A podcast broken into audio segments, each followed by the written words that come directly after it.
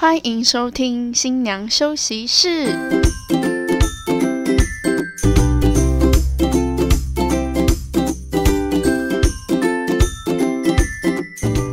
欢迎收听新娘休息室，放飞猪队友，拥抱好姐妹。我们是新娘房三姐妹，我是今天的主持人小妹。我是大姐，我是二姐。好，今天我们来到了第九集。第九集呢，我们要讨论的是喜宴中的失控宾客。呃，我们归纳出了几种，我们先一一的来介绍一下我们归纳出的几种的，就是失控宾客的种类这样子。第一个是想要大家分享的，就是拍照磨人的部分。我先来分享我这边的经验好了。我发现很多叔叔阿姨们很爱拿手机出来录影，然后很长就是新人在进场的时候。哎，你会发现走道上不只有摄影师哦，宾客也是一大堆，然后拿出手机在那边录影。但是其实他们常常会挡到摄影师的动线，然后新人进场的时候，很多时候那个摄影师那个画面啊，都会是那些宾客，就是那些拍照魔人，我们称他为拍照魔人好了的头在那边就是挡来挡去的。所以我觉得。这对于新人来说，他花了那么多钱去请那个摄影师来，然后拍到的效果却是一堆人，我觉得他们应该是不会太喜欢的。对啊，这是我遇到的拍照魔人呐。其实现在很多人他们会做那个开场影片啊，他们就特别会去做开场影片，然后影片里面都会写到说，就是请大家可以拍照，但是请不要到走道上来拍照，然后挡住摄影师的动线，挡住他们拍照的镜头，就是希望说，就是让摄影师可以。拍到最完整的画面，这真很重要啊。然后，因为有时候可能宾客啊都跑出来拍照，然后摄影师呢也抢不到好位置，然后就会变成开始推挤我们主持人的部分。我就常常主持到一半的时候，都一直被摄影师或者是宾客架拐子。他们就是为了要抢一个好拍照的地方，然后就会把我这边推来推去，推来推去，然后我就会被越推越推越后面，这样，然后就只能说就是请大家可以冷静的拍照，然后在自己的座位上啊，或者是我们就直接在现场感受这个。他们结婚，这对新人结婚的幸福氛围。然后等到呢，摄影师那边的照片出炉了之后，新人其实也会分享给宾客啦，也会分享给大家嘛。所以大家也不用怕说没有留作纪念的这个瞬间呐，对不对？对，我的感觉是这样子啦。嗯，你刚刚说的那个开场影片，其实就是很像是遇到拍照魔人的解决方式，对，就告诉一种。新人们说，其实可以用开场影片的方式告诉宾客说，乖乖的坐在位置上，祝福新人就可以了。好，那大姐的部分有遇到那种拍照？遇到那一种是亲友，其实他不是摄影师，他就只是亲友，然后平常有在玩摄影机的，嗯，然后就是直接带来，然后一直卡摄影师的位置啊，因为他把自己当摄影师，对他一直在卡，然后比摄影师还要拍更多。然后一直一直的，一下拍类婚纱，一下要跟新人自拍，然后要拍现场的状况，会一直一直卡到摄影师的所有的流程嘛。然后摄影师其实也很困扰，我也很困扰，因为等于这样子，新娘也不知道到底要听谁的。毕竟那个亲友假设是长辈，不听长辈的，好像有点奇怪。但是他的专业摄影师今天就是来拍他的婚礼，但又一直被卡位，新娘也会觉得很尴尬，但也不能说。对，我遇到的是这种，而且他们这些有时候还真的是挺专业，他们也会带着就是一个大一大台单眼，然后就在那边卡摄影师的位置做拍照。但他们可能，对对对，有一些会带灯，就是设备齐全的嘞。对，就是但他们可能只是单纯是摄影同好，他们就只是喜欢摄影，又或者是他们可能是即将想要成为婚礼摄影的人。哦，他们也可以借由自己亲友的婚礼，然后来增加一些自己的作品。我知道有一些也会是对，然后送客也会卡摄影师的位置，对，摄影师调好，他会把人家灯调掉，那我放上他自己的，就会超尴尬的。所以其实现在摄影师也蛮难做的，因为宾客会跟他们抢工作。对，所以摄影师叫我拐子，我可以理解啦。我觉得我们跟摄影师还可以保保有一个很友善的合作关系。但是我觉得，就是宾客们，就是你就乖乖的坐在位置上拍照就好了。毕竟，因为就像刚刚那个二姐说的。拍照的东西或者是影片啊，其实新人都会分享。你再去上面去看那些影片，其实拍的效果反而会比你拍的更好。嗯，没错。好，那拍照磨人的部分我们先结束。目前呢，第二个种类呢就是装熟磨人。我遇到的装熟磨人就是比如说在烛桌敬酒的时候，然后新人来到，比如说我这一桌，然后那个装熟磨人就会站起来说：“哎、你还记得我吗？我就是小时候抱过你的那个叔叔啊。”然后你就可以看到新娘就是脸色极其尴尬，她就只能微笑点头，然后用求救的眼神看着我。对，这就是我遇到的装手魔人，应该很多其实二大姐二姐应该都会遇到这种装手魔人。有啊，因为很多都是新人他们的亲戚哦，可能都是那种很远很远的亲戚，他们嗯一年都见不到一次面的那种，但是或者是是爸妈那边自己的朋友，然后都要看到新人之后都会来装熟，就会说啊我。多久以前见过我是什么什么叔叔啊这样子，然后就会觉得很尴尬。我觉得这个不用说婚礼啦，我们自己有时候过年回家也有这种感觉就就尴尬啊，会一直问说，那你不知道我是谁？你想一下，你想一下，啊，我就想不起来、啊，我就真的不知道啊，但是也不能跟他说拍谁，我真的不知道，对。超尴尬。没错，对啊，就是也不一定是婚礼上，我觉得这个是我们每个人都会遇到的遇到的，对，对啊，其实遇到这种装熟的长辈的话，其实微笑啦，微笑是最重要的。毕竟就是烛桌敬酒，就你那那一分钟，你就点头微笑，就那一分钟就撑过去了，其实就 peace 了。真的，对啊就说谢谢，谢谢你谢谢。来，然后我看到那个，其实我看到新人求救眼神，我就说哦好，那我们到下一桌，谢谢。然后直接到带到下一桌。所以会带主桌敬酒的人也很重要，没错没错对，，适时的拯救新人。我是有遇过，就是那个，嗯、他会说，哎、我是那个新郎爸爸的朋友，那你等一下可以帮我介绍一下吗？我就想说，哎、你是要我 cue 你上台致辞吗？他说，哦，没有没有没有，我没有要上台致辞啊，我只是要你介绍一下我，就是我就起立跟大家挥挥手而已。但其实这部分我们都会，所有流程我们都是跟新人讨论过。的流程，所以你突然间中间插出来说你要干嘛，你要干嘛，其实这部分我们都会跟新人反映。所以你想要主持人介绍你的话，你是不是应该要想一下，为什么你会有想要这样的桥段？因为这其实会造成新人们的困扰。而且就是我觉得应该是因为这个主场其实不是我们，我们不是我们主持人，就是这一组这一对新人他们才是主要的主角，所以想要做什么事情，其实是要让主角知道，除非是那种像是什么。亲戚啊、朋友啊、家人啊，给新人的那种惊喜的内容，我觉得那个就是可以来跟我们主持人做讨论，或者是把这个流程加进去。但如果说只是单纯希望说可以介绍一下什么的，我觉得这个就会需要先跟主角打个招呼。真的，这是我昨天遇到的事情。哇，这么近热腾腾期耶！没错，那个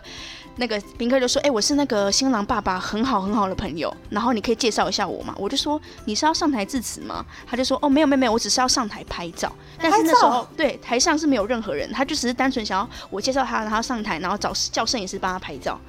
就是单纯这样子，就是其实我就说，其实这样蛮奇怪的，因为毕竟大家就是在吃饭的过程中，有一个人被 Q 上台，然后被 Q 拍照，其实大家会觉得，哎、他是谁？是跟对新人有什么关系啊？其实他们跟新人没什么关系，只是完全不认识，爸爸完全不认识，只是爸爸的朋友。对啊，所以这个就是蛮失控的。对啊，嗯，经典案例耶，对啊，刚好昨天遇到，所以跟大家来分享。好，然后再来第三种呢，就是疯狂灌新人酒的宾客。这超多。这超可怕的。那先从大姐开始好了。呃，我的是主桌的舅舅，他就会拿以前像那种很久之前那种喜宴的方式，会有盘子，盘子底下呃盘子上面会放一百块还是多少钱的红包，上面放一杯纯的高粱或 whisky，然后直接在新人上台的时候，不管我们有没有要进行游呃游戏或者流程，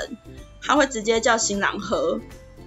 超尴尬的，因为即即使新郎喝了，那如果他酒量不好呢，或者是他其实不能喝酒呢？但因为舅舅已经拿上来，除了长辈的身份之外，现场已经全全部的人都在看了，所以他喝不喝都尴尬。对啊，而且你这时候再 Q 朋友来，舅舅可能就会说你是瞧不起我吗，还是怎么样？所以舅舅自怎么样？己应该也有点喝懵了吧？舅舅是清醒的那一场，哦，所以超尴尬。新郎喝了，但是后来敬完酒之后，确实去休息室处理了很久。哦对啊，因为其实他不太能喝酒啦，老实讲。对啊，或者是有一些主桌敬酒的时候，会一直倒酒给新郎喝，会一直倒酒给男方爸爸妈妈这样喝，然后一直要他们干杯。对啦，就是参加婚礼就是喜悦，但是我真的觉得不适合酒量的状态，如果不 OK 的话，不适合这样子。对我们真的很希望，就是新郎新娘都可以好好的站着送客。对，因为像我自己就有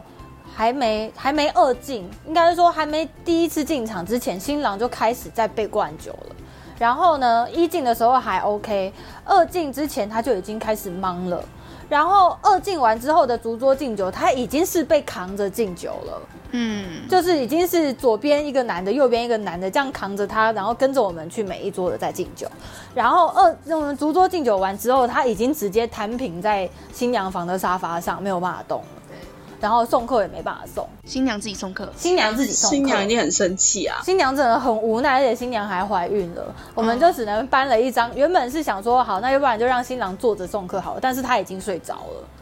就是他他们那时候送客已经是两张椅子放在那，然后新郎就是已经在那边摇摇晃晃，没有办法真的专注起来的拍照跟送客，所以最后是新娘自己一个人送客。就是真的不要把新人搞成这个样子啦。我们知道大家都很开心，然后喝酒也是一种欢欢庆的模式，但是每个人酒量不一样，所以我们还是希望可以让这一对新人好好的站着跟大家送客。嗯，我遇过有一组就是一样，他也是被灌酒，但是他们新人特别是他们的送客的背板区那边，他们有做他们自己的人形看板，嗯。所以那时候新郎他没办法送客的时候，新娘就直接把人新郎的人形看板放在他旁边，哦，就假装是新郎有在他旁边送客那样子，所以所以拍照的时候是确实是有新郎的画面啦，那就是一个人形看板这样。所以他那天真的喝醉，没办法送客。对我觉得他他有可能是已经有对有些预知的说一定会被灌酒，所以我觉得还蛮做那个人聪明的。形立牌啊，所以所以以后有可能被灌酒，酒量不好就可以考虑做人形立牌。没 错没错，这个解决方先式。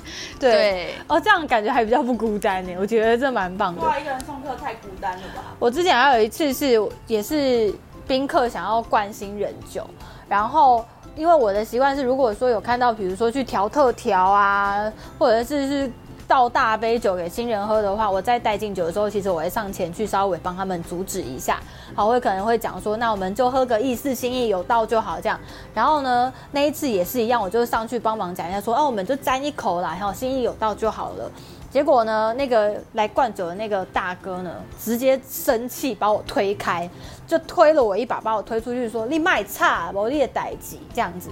很凶哦，他自己也喝半懵了，就直接把我推开，然后就这样子骂我，就说：“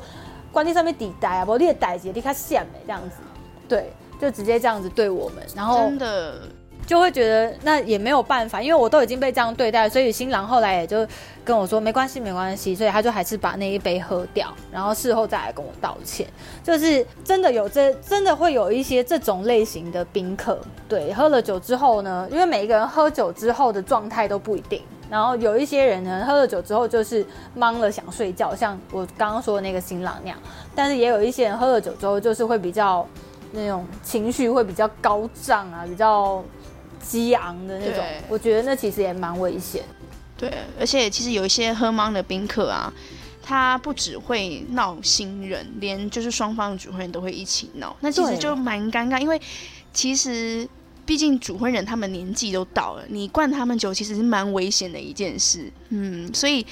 每次我看到就是他们灌新人酒之外，然后又灌那个主婚人酒的时候，我就会去阻止。那就像刚刚那个二姐讲到的，确实都会有被宾客就呛下说：“哎呀，你跟他们是什么关系？啊，你干嘛当？”但其实这是我们希望新人真的可以完完整整，主婚人可以完完整整的送大家走，圆圆满满的离开，而不是喝懵喝醉，然后没有一个人在那边送客，这样送大家。其实我们也遇过很多是那种宾客自己可能喝醉酒，就是刚刚我们讲的是灌酒嘛，对但是我们也遇过很多是宾客自己喝醉了。对然后闹事啊，出了很多状况啊，然后让新人来帮他们收拾善后的也有，大姐遇到超多。我觉得，对我觉得跟这些有的没的最有关系。我真的觉得参加喜宴真的就是你可以小酌，但真的不要让自己喝醉，因为这是人家的喜宴。对对你只是要受邀的宾客，你真的没有必要把自己喝醉之后造成别人的困扰，嗯，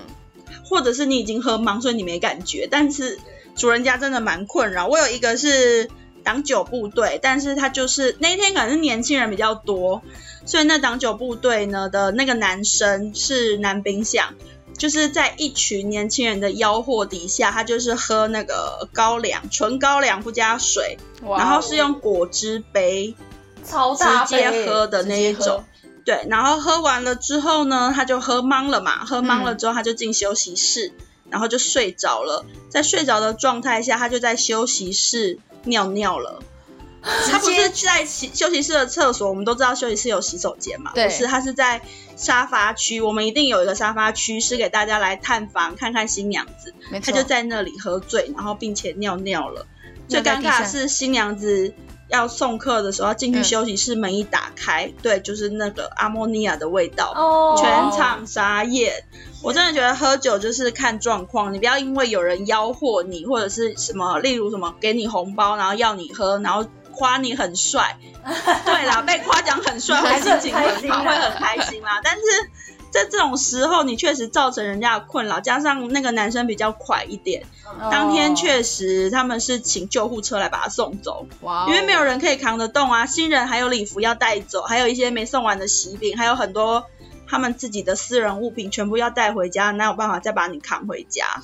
所以直接请救护车，那是不是那一趟的救护车的费用啊什么的，等于人家还是要帮你处理善后，还有清洁费，Hello，还有清洁费，对清洁费很重要。这个用脏了婚宴的场地呢，这个对啊场地方还是会需要付要清洁费费。对啊，而且清洁费绝对不会是你喝醉的人付，一定是你已新人经没有去付。对，因为喝醉的人已经是没有意识了，又怎么会去付这个钱？你想想，你才付多少红包钱，然后新人却要付一大笔的钱帮你就是善后，真的不要这样子。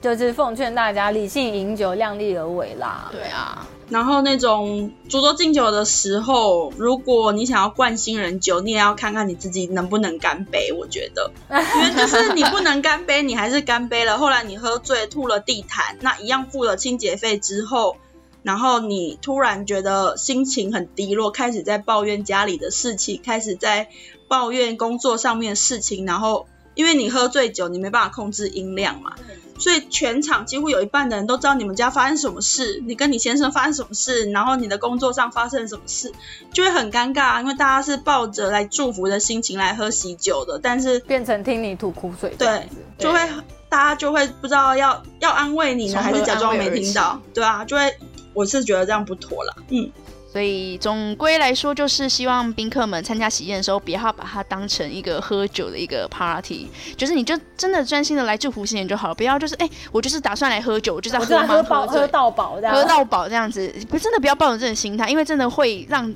不只是让新人很难看，你会让自己成为那种让新人觉得很头痛的宾客。没错，好，那灌酒的部分大家都分享蛮多的，确实这是切身之痛。对，没错，我们婚礼上很常到遇到的那个失控的宾客之一的一个种类哈。好，那再来的话，第四种是抢麦的宾客。我先来分享一下我遇到了抢麦的宾客好了，他抢的不是我的麦。还好他抢的不是我的麦，但他抢的是我那一场呃婚礼呢，是我们的新人他有请那个阿卡贝拉，嗯，对，然后阿卡贝拉的话，每一个人都会有一支麦克风，然后他们的麦克风其实因为唱阿卡贝拉的关系，所以他们都会调整过那个音量啊，还有那个比如说 echo 啊那些的，他们都会做调整，所以基本上他们的麦克风只能固定的他那一支，嗯，因为他们都已经调整过了。然后那天他们在做阿卡贝拉的表演的时候，有一个宾客可能太开心了，他就冲上前。把其中一个人的麦克风给抢走，然后在那边就是唱唱歌，我不知道他是唱什么，反正就是跟那首歌完全没有关系的歌？对他只是想要助兴吧，对啊。但是其实当下，因为阿卡贝拉其实真的不便宜，对，真的是蛮不便宜。因为阿卡贝拉不会只有一两个而已，它是一个 team，可能呃五六个人，然后他们是现场表演的，所以那个费用其实都蛮高的。所以新人花那么多钱，不会是希望说他们想要的表演是有一个宾客一个。不相关的人，然后有一些就是在那边闹啊什么的，所以那一场的话，就是他被那个表演的人，他被抢走麦克风，他其实有一点吓到。那后来呢，他就死都不还给那个人。所以我当下当下是有其他人去想要把那个麦克风还给他，但其实他就是死都不把麦克风给他。那他有喝醉吗？他没有喝醉，他没有喝醉，他没有喝醉，他就是嗯，我们现在遇到什么状况都会先问一下，说这个人有没有喝先醉确认清醒程度非常清，我看到他的眼神是非常就 是坚定的清醒的，好不好？所以他是没有喝醉的一个宾客，但是他就是单纯就是可能想要也要一起唱歌之类。但其实阿卡贝还跟我们一起唱 KTV 那是不太一样的。对哦对，所以那时候我的当下我的第一个反应就是我我把我自己的麦克风就交给了那个唱阿卡贝亚那个人，我自己再去跟那个宾客。拿回麦克风对，抢麦克风，换你跟他抢麦克风那个，哎，我一直在聊一个主持人，然后再跟那个 抢麦克风，但后来我有抢回麦克风，然后再跟那个人互相交换。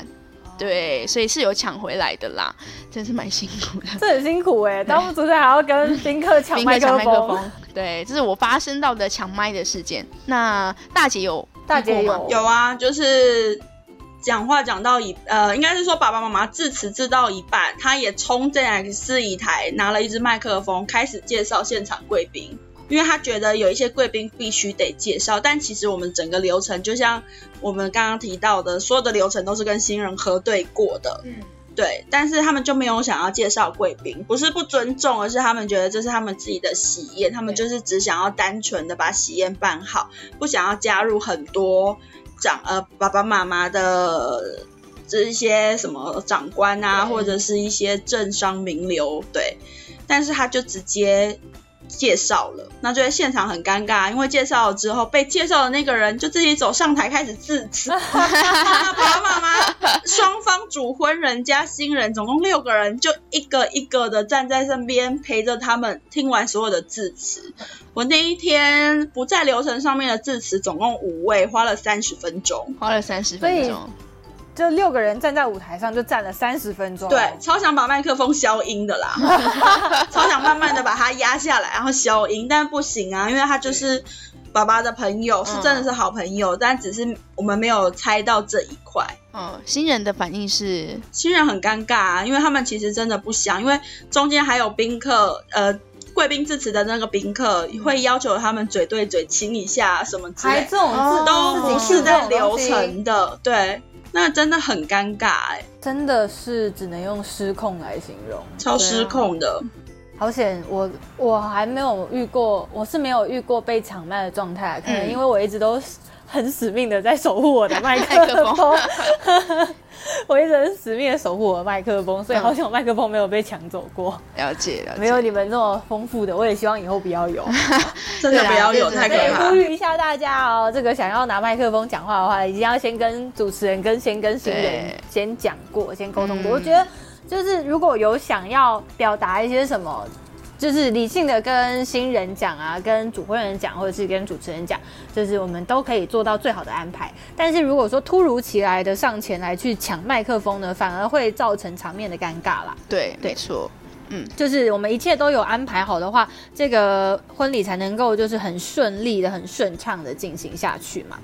除了以上就是失控的宾客的种类之外，还有没有其他人想要分享？哦哟，哦，大姐真的超我有多，超多 奇奇怪怪的失控失控的宾客失控的宾客，对，我不知道为什么。来分享一个大家一定不会相信，但真的发生了。好，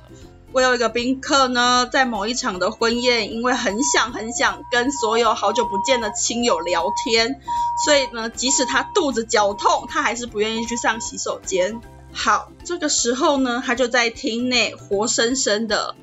上了洗手间。上了洗手间我觉得，刚刚的救护车声音应该是想要来把那个宾客载。真是太尴尬，是真的，就是像我们平常早上起来会去洗手间上的一些东西是一样的，条状物，就真的在现场。当时呢，现场的主管有在，因为我们都在戴耳麦嘛，他就有在麦我。那时候我还觉得你在跟我开玩笑哦，结果我就自己到了那个事发地点，哇塞，是真的，它是一大块吗？还是它就是条状，然后就在旁边边。就是应该是还算是健康的啦。嗯，对，他是个健康的人类，可可以从他的状态已经可以分辨出那个宾客健不健康这件事情？因为我看起来他蛮就是看起来是清醒的状态啊。然后后来呢，宾客可能发现他自己做了这件事有点尴尬，因为现场已经有点味道了。嗯，对，所以他就默默的走去洗手间，但他就在一路走的路上跟走回来的路上，已经满地都是了。因为毕竟有一些一定会有不知情的宾客踩过去啊，对，就像有时候我们走在公园会不小心踩到狗的 的状态是一样，就超尴尬的。我一直很好奇，就是我们讲的还蛮隐喻的，大家应该听得懂吧？听不懂可以留言给我，我再再跟你们说发生什么事。这是一个会被逼逼掉的词吗？应该还好吧？对啊不然我们就因为用我怕大家在听的时候是用餐时哦，哎呀，黄金啦，黄金啦，之类的对。对啦，对，所以那一天比较尴尬的是小花童可能不知道，就是有踩到，然后还嗯。在厕所被妈妈骂，妈妈一直说你去哪里踩到，怎么会这样？我超想跟他说，呃，收礼桌，收礼桌附近踩到的吧？所以那个宾客其实当下他是有意识到他做了这件事情，对，因然后为他就是其实肚子痛，但是他不愿意去上厕所，他就想要聊天，所以后来真的是来不及了，就在厅内处理了这件事情，哦，那诶，那当下清洁费应该要收吧？已经收了，已经收了是我，们活生生收了六位数，你如果没有收的话，我相信清洁阿姨位数吗？五位、六位，哦，五位啦，五位，六位超多欸，超想收六位的啦，毕竟哪有一个主持人在喜宴当中还要扫黄金？打扫阿姨都哭了，你知道吗？对啊，打扫阿姨真的超生气的欸，因为她傻眼，我也傻眼，因为整个饭店的人都都傻傻眼，眼就是都没想到怎么会遇到这种事情生，平第一次。太神奇。太厉害了，不愧是我们的大姐。那除了 除了黄金宾客之外，还有遇到什么奇奇怪怪的宾客吗？我分享一下，我是遇到有在场内翻桌的宾客，翻桌，对，但我这个就是喝醉了，喝醉了，嗯喝醉了好，这个呢就要说到就是。这个新娘他们家呢是那种比较，他们家的亲戚朋友们都是那种比较威胁性比较大的，威胁性比较大的。对，威胁性比较严重的那种类型的亲友。然后呢，他们的亲友都是那种有在抽烟的哈，然后那个头都剃得平平的，就是那种会瞎看瞎看的那些宾客，哎哎哎哎，对对对，瞎看瞎看那种的，对对 对。然后呢，就他们就爱抽烟嘛。但是呢，就是我们现在都是室内禁止吸烟，所以我们都会引导宾客就是到户外的空间去做吸烟，但是可能就要到一楼啊，或者是到顶楼之类的。对，但是呢，他们喝了酒之后，就一开始还理性的时候，还清醒的时候，就还比较可以听劝的去户外空间抽抽烟。但是后来呢，喝了酒之后就开始懒了，懒了之后呢，就会就近找一些什么安全门啊，或者是安全梯啊的那种地方去做抽烟。那当然，我们就直接拿了一个空桌就挡在场内，因为那个安全门刚好就在我们的宴会场内。我们就拿了一个就是没有用到的预备桌，就先挡在场内这样。结果后来呢，那个想要抽烟的人就想要进去安全门，发现门被挡住了，他又喝醉了，他就直接在场内把那一桌空桌就直接掀掉，哇哦，对，就直接砰，然后就翻桌，直接大翻桌，然后坐在旁边的宾客都吓到，然后就转头看他。然后看着他呢，他就觉得大家都在看他，他就突然就一股火恼上来，然后就开始冲过去想要打其他的宾客。哇，恼羞成怒，对，就想要冲过去打那些看他的宾客，因为就是直接会从瞎款变成跨叉这样子。OK，对，然后呢，就赶快有其他的人就冲过去把他拉走，就拉离开场内这样子，就是有这么这么样的状况发生。我觉得这个也是超失控的，所以我真的还是奉劝理性饮酒啦，非常真的，你。喝酒真的会误事。那我自己这边来分享一个，就是失控的宾客，他应该也不算是宾客，他是不请自来，不请自来，对，就是新郎的前女友。哇，对，哎我有遇过哎、你有遇过？我先，我先好。那不是我不是我遇到的啦，但是我就是同事遇到，他就是当天的主持人嘛，然后在主持的时候，他在下预告的时候，哎，也不是预告，下开场的时候，他就听到门外有一个女生在歇斯底里的吼叫，然后那时候因为我们都有带麦嘛，所以外面的小管家就跟我的同事说。怎么办？怎么办？现在有一个女生在那边闹，一直抓着新郎不放，怎么办？然后当下呢，我的我的同事他的反应就是一直在。呃，可能前面只简短的介绍一下开场而已，但他就是连那个新人的生平啊，然后怎么相爱相恋的过程都讲的巨细靡遗，就是为了让厅外的，就是那个主管去处理这件事情，因为就是那个新郎的前女友就是不请自来嘛，然后可能他们没有处理的很好，所以他就是有一点不开心他们结婚，所以就来闹。然后后来还好还好，就是我们的主管就是有把那个